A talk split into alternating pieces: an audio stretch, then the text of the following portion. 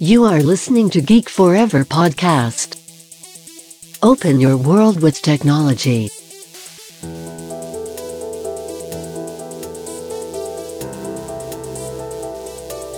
This is Geek Talk.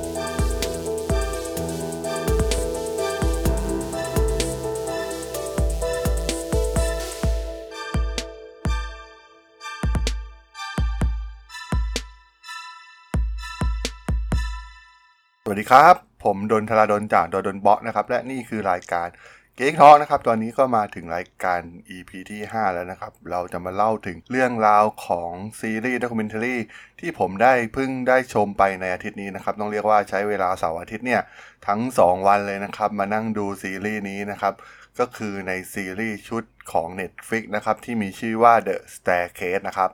ซึ่งมีชื่อในภาษาไทยว่าคดีฆาตกรรมขั้นบันไดนั่นเองนะครับ ซึ่งต้องบอกว่าเป็นเรื่องราวที่น่าสนใจมากๆนะครับ กับระบบยุติธรรมของประเทศสหรัฐอเมริกานะครับว่ามีการดำเนินคดีในเรื่องดังกล่าวนะครับ ที่เป็นคดีดังมากๆนะครับ จากนักเขียนชื่อดังของอเมริกาอย่างไมเคิลปีเตอร์สันนะครับที่ได้รับการกล่าวโทษนะครับในการฆาตกรรมภรรยาของเขานะครับในซีรีส์ชุดนี้ โดยตัวไมเคิลปีเตอร์สันเองเนี่ยเป็นนักเขียนนวนิยายแนวอาชญากรรมนะครับที่ได้ถูกกล่าวหาว่าลงมือฆ่าแคทเธอรีนปีเตอร์สันนะครับภรรยาของตัวเองนะครับหลังจากได้ถูกพบศพที่เชิงบันไดบ้านของเขานะครับแล้วก็ได้มีการต่อสู้ในชั้นศาลนะครับโดยใช้เวลายาวนานถึง 16 ปีนะครับ ซึ่งแน่นอนนะครับเรื่องนี้เป็นเรื่องที่น่าสนใจมาก ผมเปิดมาใน EP แรกเนี่ยก็เรียกว่าติดยาวเลยนะครับ จนจบซีซั่นในวันนี้นะครับ เรียกได้ว่าเพิ่งจบมาหมาดๆเลยเนี่ยที่ผมจะมาเล่าให้ฟังในวันนี้ครับซึ่งสาเหตุที่มันออกมาเป็นภาพยนตร์ซีรีส์ชุดนี้นะครับ เพราะว่าตัวไมเคิลปีเตอร์สันเองเนี่ยได้ว่าจ้างทีมงานภาพยนตร์จากฝรั่งเศสเนี่ยได้ถ่ายทำเรื่องราวไว้ตั้งแต่ต้นนะครับในคดีนี้ ซึ่งเขาคิดว่าจะเป็น เรื่องราวที่เผยถึงความจริงที่เขาเป็นผู้บริสุทธิ์นะครับเขาคิดว่าเขาเนี่ยเป็นผู้บริสุทธิ์นะครับ โดยทางรัฐเนี่ยได้กล่าวหาเขานะครับในเรื่องราวของการฆาตกรรมภรรยาของเขาเองนะครับในในบ้านของเขานะครับ ซึ่งมันเกิดขึ้นมาประมาณ 16 ปีนะครับ โดยเริ่มต้นเรื่องเนี่ยประมาณอยู่ในช่วงปี 2001 นะครับซึ่งในเดือนธันวาคมปี 2001 เนี่ยได้เกิดเหตุการณ์ไม่คาดฝันเกิดขึ้นครับในบ้านของพวกเขานะครับ เนื่องจาก ตัวไมเคิลเบลสันเนี่ยได้โทรไปหา 911 นะครับ เพื่อรายงานว่าที่บ้านเขาเนี่ยภรรยาได้ตกบันไดลงมานะครับ แล้วก็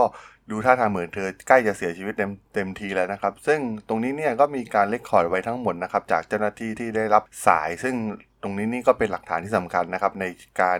ขึ้นไปให้การในชั้นศาลนั่นเองนะครับ แต่ว่าคดีนี้ต้องบอกว่าเป็นคดีที่ซับซ้อนมากๆนะครับ เพราะว่ามีตัวละครหลายตัวมากๆ เนื่องจากตัวไมเคิลปีเตอร์สันเองเนี่ยก็เคยมีภรรยามา 2 คนนะครับ โดยภรรยา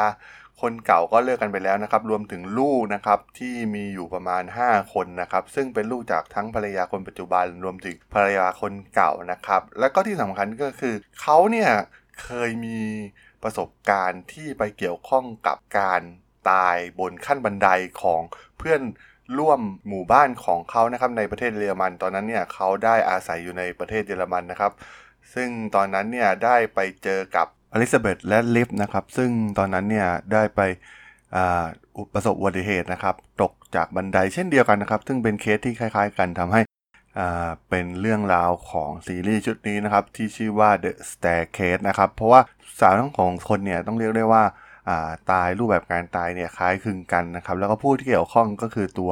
ไมเคิลปีเตอร์สันทั้ง 2 เคสนะครับ แต่ว่าตอนนั้นเนี่ยทางการเยอรมันเนี่ยได้สรุปสาเหตุการตายของอลิซาเบธแรทลิฟไว้ว่าเป็นการตายโดย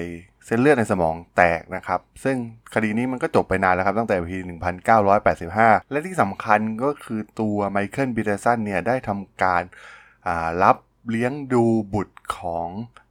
อลิซาเบธแรทลิฟนะครับ ตอนนั้นเธอเนี่ยเสียสามีไปแล้วนะครับ เธออยู่คนเดียวแล้วก็ต้องเลี้ยงลูก 2 คน ก็คือมาธาแรทลิฟแล้วก็มาร์กาเร็ตแรทลิฟนะครับ ซึ่งสุดท้ายเนี่ยทางไมเคิลปีเตอร์สันเนี่ยก็ได้เลี้ยงดูทั้ง 2 คนจนโตนะครับ จนมาเกิดเหตุการณ์ที่ 2 นั่นก็คือการตายของแคทเธอรีนปีเตอร์สันนั่นเองนะครับ ซึ่งคดีนี้มันเริ่มต้นตรงนี้นะครับในซีรีส์ชุดนี้ซึ่งสถานการณ์ในตอนนั้นเนี่ยในปี 2001 ต้องบอกว่าเป็นช่วงที่รุ่งเรืองของเขานะครับหนังสือของเขาก็ขายดีนะครับตัวไมเคิลปีเตอร์สันรวมถึงาทางหนังสือของเขาเนี่ยก็มีโอกาสที่จะนำไปทำเป็นหนังนะครับในตอนนั้นมีการฉายเรื่องราวของการ ที่มีโอกาสที่จะไปเซ็นสัญญากับค่ายหนังนะครับ ในตอนนั้นต้องบอกว่าหลังจากที่เขาต้องมาเจอคดีนี้นะครับ ต้องบอกว่าชีวิตเขาเนี่ยเปลี่ยนไปทันทีนะครับ เพราะว่าต้องมาใช้เงินจำนวนมากในการว่าจ้างเดวิดลูดอฟนะครับตัวละครอีกสำคัญนะครับที่เป็นทนายของเขาที่มาช่วยแก้ต่างในคดีนี้นั่นเองนะครับ เนื่องจากว่าเขามั่นใจนะครับว่าเขาไม่ใช่เป็นคนทำและลูกๆของเขาแทบจะทั้งหมดเนี่ยก็เชื่อว่าพ่อเขาไม่น่าจะทำสิ่งเหล่านี้นะครับ แต่เรื่องราวของซีรีส์มันซับซ้อนกว่านั้นนะครับ เพราะว่าหลังจากการขึ้นศาลในคดีนี้นะครับ มันได้เปิดเผยเรื่องราวด้านอื่นๆ ของตัวไมเคิลบิลสันมานะครับ ไม่ว่าจะเป็นเรื่องราวของการเข้าไปมีส่วนพัวพันในการกระทำกับคดีเก่านะครับ นั่นคืออลิซาเบธแรทลิฟนั่นเองนะครับ ที่เป็น แม่ของลูกบุญธรรมของเขานั่นเองนะครับ ที่ทางไมเคิลปีเตอร์สันเนี่ยรับมาเลี้ยง รวมถึงอีกประเด็นหนึ่งที่น่าสนใจก็คือเรื่องของประเด็นไบเซ็กชวลของเขานะครับ เพราะว่ามันทำให้กลายเป็นเหตุจูงใจอีกเหตุหนึ่งนะครับทำให้ที่ทำให้คณะลูกขุนเนี่ยเริ่มหวั่นไหวกับในคดีนี้นะครับ เพราะว่า มันมีเรื่องราวที่กล่าวว่าเออครอบครัวของเขาเนี่ยเป็นครอบครัวที่สมบูรณ์มีความรักที่สมบูรณ์มีการไปสัมภาษณ์ใครหลายคนนะครับ เพื่อนหลาย ๆ คนเนี่ยก็พบว่าเออเป็นคู่รักที่รักกันมาก ไม่น่าจะมีเหตุจูงใจในการฆาตกรรมกันนะครับในเรื่องนี้แต่สุดท้ายเนี่ยมันมีเรื่องราวของไบเซ็กชวลนะครับก็คือเออพฤติกรรมของตัวไมเคิลปีเตอร์สันเองเนี่ยเป็นพวกไบเซ็กชวลนะครับมีการ ไปตรวจที่คอมพิวเตอร์พบเมล ไปซื้อบริการทางเพศกับชายแปลกหน้านะครับ ซึ่งมันขัดแย้งกับความความการที่พวกเขาให้สัมภาษณ์ว่าเป็นคู่รักที่รักกันมากนะครับทำให้คดีนี้เนี่ยมันมีความซับซ้อนมากยิ่งขึ้นเรื่อยๆนะครับ ซึ่งแน่นอนนะครับ แม้ในหลักฐานชิ้นสำคัญเนี่ย ในเรื่องของคดีฆาตกรรมเนี่ยมันไม่มีหลักฐานอะไรที่ชัดเจนมากๆนะครับที่จะมาสื่อไปถึงเขานะครับไม่ว่าจะเป็นเรื่องของอาวุธที่หาไม่เจอนะครับ รวมถึงเเรื่องฉากต่างๆที่เกิดขึ้นนะครับในการฆาตกรรมนะครับมันมีการถกเถียงกันในชั้นศาลมากมายนะครับในเรื่องของอการกระเด็นของเลือดรูปแบบการฆาตกรรมที่เกิดขึ้นจริงๆนะครับถ้าเป็นเหตุฆาตกรรมรวมถึง สันนิข้อสันนิษฐานที่จะเป็นอุบัติเหตุการตกบันไดลงมาอย่างที่ไมเคิลเบสันเนี่ยยืนยันมาตลอดนะครับ มีการจ้างนักผู้เชี่ยวชาญนะครับ ที่สำคัญก็คือที่น่าสนใจอย่างตัวชื่อว่ามิสเตอร์ลีนะครับที่ที่คุ้นๆกันว่าเคยมาในคดีสำคัญของประเทศไทยอย่างคดีนายห้างทองครับที่ที่มาเป็นพยานปากสำคัญปากหนึ่งนะครับในเรื่องของการทำคดีของนายห้างทองที่เป็นคดีใหญ่ของประเทศไทยนะครับ ซึ่งเข้ามามีส่วนพัวพันกับคดีนี้ด้วยนะครับ ที่เขามาช่วยยืนยันว่า มันมีโอกาสที่จะเป็นอุบัติเหตุได้นะครับ เหตุการณ์ที่เกิดขึ้นในวันนั้นนะครับซึ่งต้องบอกว่าที่มันดูสนุกจริงๆ เพราะว่ามันมีการพลิกไปพลิกมาของการต่อสู้ในชั้นศาลนะครับ ตอนแรกก็มีความได้เปรียบ ฝั่งหนึ่งสุดท้ายก็พลิกแบบไปฝั่งหนึ่งพลิกไปพลิกมาตลอดเวลานะครับตามหลักฐานที่มีเพิ่มมากขึ้นเรื่อยๆ ในคดีนี้นะครับโดยเฉพาะเรื่องราวของเออความเป็นไบเซ็กชวลของไมเคิลปีเตอร์สันรวมถึงในเรื่องของการคดีเก่าอย่างคดีของอลิซาเบธแรทลิฟนะครับที่มีการเชื่อมโยงมากับคดีนี้นะครับเพราะว่ามันเป็นคดีที่มีความคล้ายคลึงกันนั่นเองนะครับมีการถึงกับไปขุดหลุมฝังศพของอลิซาเบธแรทลิฟนะครับ ที่ทำการฝังไปตั้งแต่ปี 1985 เนี่ย มาทำการชันสูตรใหม่นะครับ และที่สำคัญคือผลการชันสูตรใหม่เนี่ย ดันไปตรงกับคดีใหม่ที่เกิดขึ้นกับแคทเธอรีนปีเตอร์สันนั่นเองนะครับ ซึ่งตรงนี้เนี่ยต้องบอกว่ามันเป็นเรื่องราวการถ่ายทอดระบบยุติธรรมของประเทศสหรัฐอเมริกานะครับที่มีทางฝั่งรัฐอย่างอัยการเนี่ยมานำทีมในการ กล่าวหาตัวไมเคิลปีเตอร์สันนะครับ ซึ่งพวกเขาเนี่ยก็พยายามหาหลักฐานทุกอย่างนะครับในการสรุปว่าเป็นการฆาตกรรมโดยไมเคิลปีเตอร์สันนั่นเองนะครับ ซึ่งมีการเรียกหลักฐานต่างๆมากมาย มีการเรียกผู้เชี่ยวชาญมามากมายนะครับ มีการหักล้างกันในชั้นศาลนะครับ แต่สุดท้ายเนี่ยก็อย่างที่ว่านะครับ เนื่องจากเป็นระบบเอ่อของลูกขุนนะครับในการตัดสินทำให้สุดท้ายคดีนี้เนี่ยก็ มีการตัดสินว่าตัวไมเคิลปีเตอร์สันเนี่ยมีความผิดจริงนะครับ ในฐานะการฆาตกรรมโดยเจตนานะครับ จากการรวบรวมหลักฐาน โดยลูกขุนเนี่ยได้ทำการประชุมกัน 4-5 วันนะครับ ในการตัดสินคดีนี้ เพราะว่ามันไม่มีหลักฐานใด ๆ ชัดเจนมากนะครับ ในการเชื่อมโยงมาถึงตัวไมเคิลปีเตอร์สันจริง ๆ นะครับ ว่าเขาเป็นคนทำนะครับเพราะว่าอาวุธก็ไม่เจอนะครับ หลักฐานหลายอย่างก็ไม่มีนะครับ รวมถึงลูกของเขา แทบจะทุกคนนะครับยกเว้นคนเดียวก็คือตอนหลังที่ตัวแคทลินเนี่ย ที่เป็นลูกจริงๆของเขากับตัวไมเคิลปีเตอร์สันกับแคทลินปีเตอร์สันเนี่ย ได้ย้ายฝั่งนะครับไปอยู่ฝั่งญาติของเขานั่นก็คือกล่าวหาว่าพ่อของเขาเนี่ย เป็นฝ่ายฆาตกรรมแม่ของเขานั่นเองนะครับ ซึ่งต้องบอกว่าส่วนลูกๆคนอื่นๆเนี่ยก็ยังเชื่อมั่นในตัวพ่อของเขานะครับ แต่ว่า รื่องราวของคดีนี้เนี่ยมันยืดยาวยาวนานมากๆนะครับ สุดท้ายในครั้งแรกเนี่ยทางศาลได้ตัดสินว่าให้จำคุกตัวไมเคิลเบลสันนะครับ เนื่องจากการฆาตกรรมโดยเจตนานั่นเองนะครับ แต่ว่ามันก็มีการพลิกของคดีเกิดขึ้นนะครับ หลังจากนั้นเนี่ยประมาณ 8-9 ปีนะครับ เมื่อเอ่อมีการเจอคดีหนึ่งนะครับที่เป็นคดีสำคัญอีกคดีหนึ่งที่ไป จับคนผิดนะครับ เพราะว่าสาเหตุมาจากหนึ่งในผู้เชี่ยวชาญที่มาตรวจสอบในคดีไมเคิลปีเตอร์สันนั่นเองนะครับ ซึ่งเจ้าหน้าที่คนนั้นเนี่ยมีชื่อว่าดีเวอร์นะครับ ซึ่งเข้ามาทำคดีตั้งแต่แรกนะครับ ในการตรวจสอบเรื่องของโลหิตนะครับ ในการกระจายของเลือดรวมถึงมีการสร้างแบบจำลองต่างๆทำให้เหล่าคณะลูกขุนนี่มันเชื่อนะครับในคดีของไมเคิลปีเตอร์สันแต่ว่าสุดท้ายเนี่ยกลับกลายเป็นว่าตัวดีเวอร์เองเนี่ยกลายมาเป็นคนหลอกลวงนะครับ เพราะว่า เขาได้สร้างหลักฐานเท็จขึ้นมาในหลาย ๆ คดีนะครับ จนสุดท้ายเนี่ยศาลต้องยอมให้มีการอุทธรณ์ในคดีนี้เนื่องจากเหตุผลของดีเวอร์นี่เองนะครับ ที่เป็นผู้เชี่ยวชาญด้านด้านเลือดเนี่ยที่มาให้ความเห็นจนตัวคณะลูกขนเนี่ยเชื่อไปตามเขานะครับ ซึ่งหลังจากที่มีการทำการอุทธรณ์นะครับ เพื่อหาหลักฐานใหม่ต่างๆ รวมถึงมาหักล้างเนี่ยก็มีการต่อสู้กันต่อนะครับ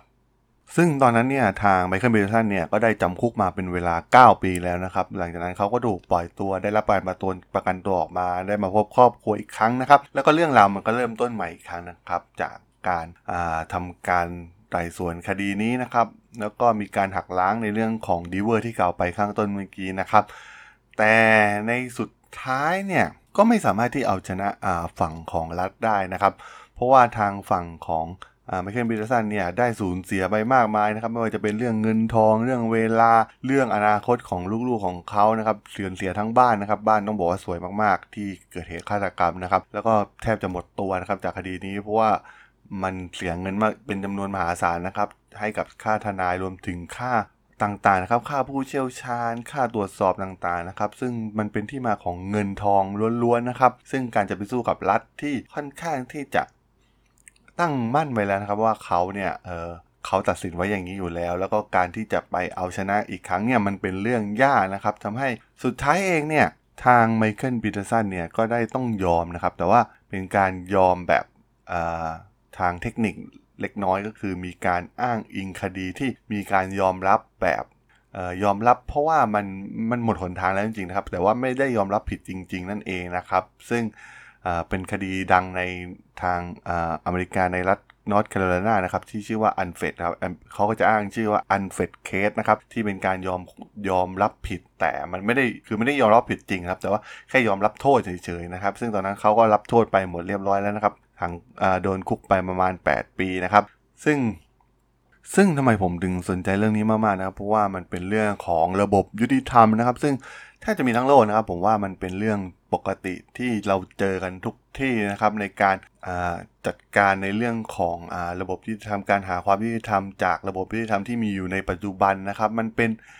ข้อเสียเปรียบนะครับของคนที่ไม่มีเงินนะครับในการที่จะไปสู้ในเรื่องราวเหล่านี้แล้วเราจะเห็นได้ว่าจากเคสตัวอย่างนี้เนี่ยอของไมเคิลเมสันเนี่ยเขาเนี่ยเป็นคนที่มีฐานะในระดับหนึ่งนะครับ แต่สุดท้ายเขาก็ต้องหมดตัวนะครับ เพราะว่าต้องไปเอาเงินไปสู้คดีนี้หลายแสนเป็นล้านอ่าเป็นล้านเหรียญเลยก็ว่าได้นะครับ กับคดีนี้ โดยที่สุดท้ายผลออกมาก็ก็แพ้อยู่ดีนะครับ ซึ่งเราจะเห็นได้ว่าเออมันเป็นเรื่องปกติมากๆนะครับในสังคมในปัจจุบันที่แม้กระทั่งในประเทศไทยเองก็ตามนะครับความยุติธรรมจริงๆเนี่ยมันมาพร้อมกับการที่จะได้ความยุติธรรมเนี่ยมันต้องใช้เงินนะครับ คนที่ไม่มีเงินเนี่ยมันค่อนข้างยากมากๆนะครับในการที่จะมาสู้คดีแบบนี้ได้นะครับ โดยเฉพาะคดีที่โดนพุ่งเป้าจากรัฐแบบนี้นะครับ ในอเมริกามันก็เป็นนะครับไม่ใช่เป็นแค่ประเทศไทยอย่างเดียว ซึ่งมันเป็นปัญหาของระบบยุติธรรมที่มีอยู่ทั่วโลกอยู่แล้วนะครับ ที่มีการดีไซน์มาอย่างนี้ ยิ่งสำคัญอย่างอเมริกาเนี่ยมีการดีไซน์แบบคณะลูกขุนเนี่ยมันก็ทำให้ คนที่แทบจะไม่รู้กฎหมายเนี่ยมาคอยตัดสินนะครับรวมถึงมีการใช้อารมณ์อย่างในเคสในเครื่องบินสันเนี่ยเรื่องของไบเซ็กชวลเรื่องของคดีเก่า ซึ่งความจริงมันไม่น่าจะเกี่ยวข้องกันเลยด้วยซ้ำนะครับ เพราะว่าทางเยอรมันเนี่ยได้สรุปไปแล้วว่าเป็นการตายโดย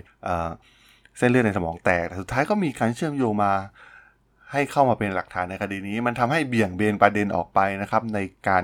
ที่จะมองในมุมของเอ่อหลักฐานพยานต่างๆ เพียงอย่างเดียวนะครับ ซึ่ง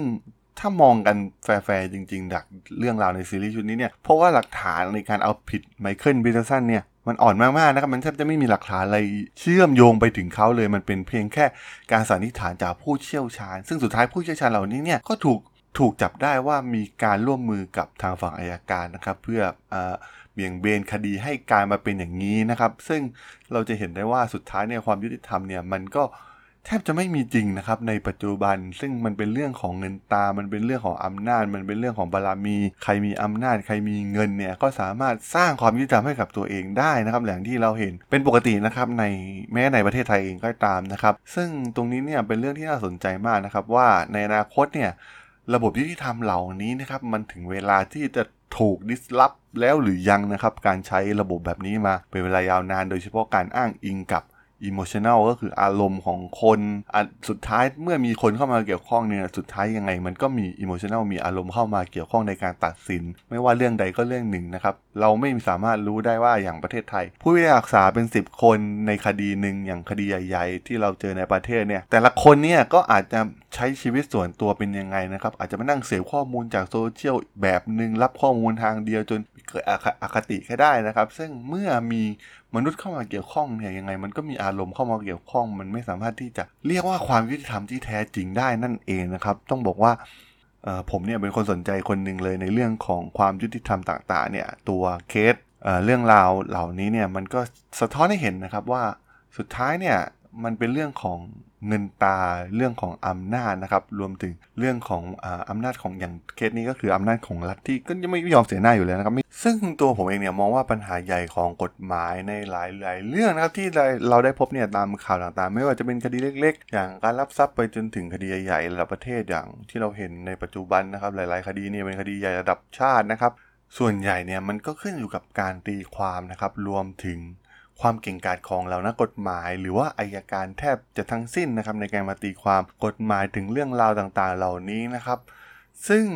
แน่นอนนะครับมันเกิดขึ้นมานับต่อนับแล้วนะครับในเรื่องของการทำเรื่องถูกให้เป็นเรื่องผิดทำผิดให้เป็นถูก ซึ่งในคดีนี้เนี่ยถึงแม้เราจะไม่เราไม่ทราบเหตุผลที่แท้จริง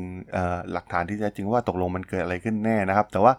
ก็มีความเชื่อส่วนหนึ่งนะครับว่าเขาไม่น่าจะเป็นคนทำไม่น่าจะเป็นคนฆ่าภรรยาของเขานะครับ ซึ่งสุดท้ายเนี่ยเนื่องจากระบบกฎหมายเนี่ยมันถูกออกแบบมาเป็นอย่างนี้นะครับ แล้วก็มันเป็นเหมือนกันทั่วโลกนะครับคำว่าผิดเนี่ยกับคำว่าผิดกฎหมายเนี่ยมันกลายเป็นคนละความหมายกันอย่างสิ้นเชิงนะครับ เมื่อเรามองในเรื่องของการตีความในเรื่องกฎหมายนะครับ ซึ่งผมสนใจอย่างหนึ่งก็คือเมื่อมองไปถึงยุคอนาคตจริงๆเนี่ย ต่อไปเนี่ยเราอาจจะไม่จำเป็นต้องมีทนาย หรือว่าผู้พิพากษาอีกต่อไปเลยด้วยซ้ำนะครับว่าพวกงานเหล่านี้นะครับสุดท้ายเนี่ยอาจจะเป็น AI หรือหุ่นยนต์เนี่ยสามารถมาทำแทนได้ก็เป็นได้นะครับ เพราะว่าตอนนี้เนี่ยทางโลกเราเนี่ยได้พัฒนา AI ทั้งเทคนิคของ Natural Language Processing Machine Learning Sentiment Analysis ตอนนี้ตัวอย่างในต่างประเทศก็เริ่มมีให้เห็นแล้วนะครับว่าจะมาถูก disrupt โดย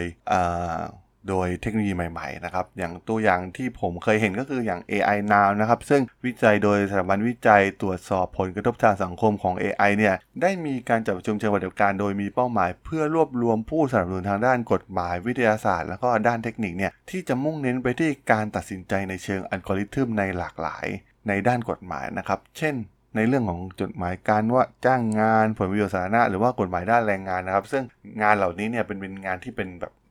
ซ้ำๆนะครับที่สามารถนำเอา AI หรือหุ่นยนต์เนี่ยมาทดแทนได้นะครับ ซึ่งจากงานวิจัยดังกล่าวเนี่ยมันทำให้ AI เนี่ยสามารถอ่านกฎหมายวิเคราะห์กฎหมายเปรียบเทียบความถูกต้องที่เป็น logic แบบชัดเจนนะครับ ไม่คลุมเครือ แล้วก็ไม่มีความเป็นศรีธนญชัยนะครับ ไม่มีความ bias เข้าข้างใคร หรือมีอิทธิพลต่อใครเหมือนที่เคยมีมานะครับ เพราะว่าสุดท้ายนะครับไม่ว่ายังไงจะเกิดขึ้นนะครับ มนุษย์เราเนี่ยไม่ว่าจะเที่ยงตรงยุติธรรมขนาดไหนนะครับ สุดท้ายก็ต้องมีความ biasไม่ว่าข้างใดข้างหนึ่งเสมอนะครับการหาความเป็นกลางของมนุษย์เนี่ยมันเป็นเรื่องนามธรรมที่มันจับต้องได้ยากจริงๆ นั่นเองนะครับ อย่างที่เราได้เห็นในซีรีส์ชุดนี้จาก Netflix นั่นเองนะครับผมสำหรับเรื่องราวใน EP นี้นะครับเป็น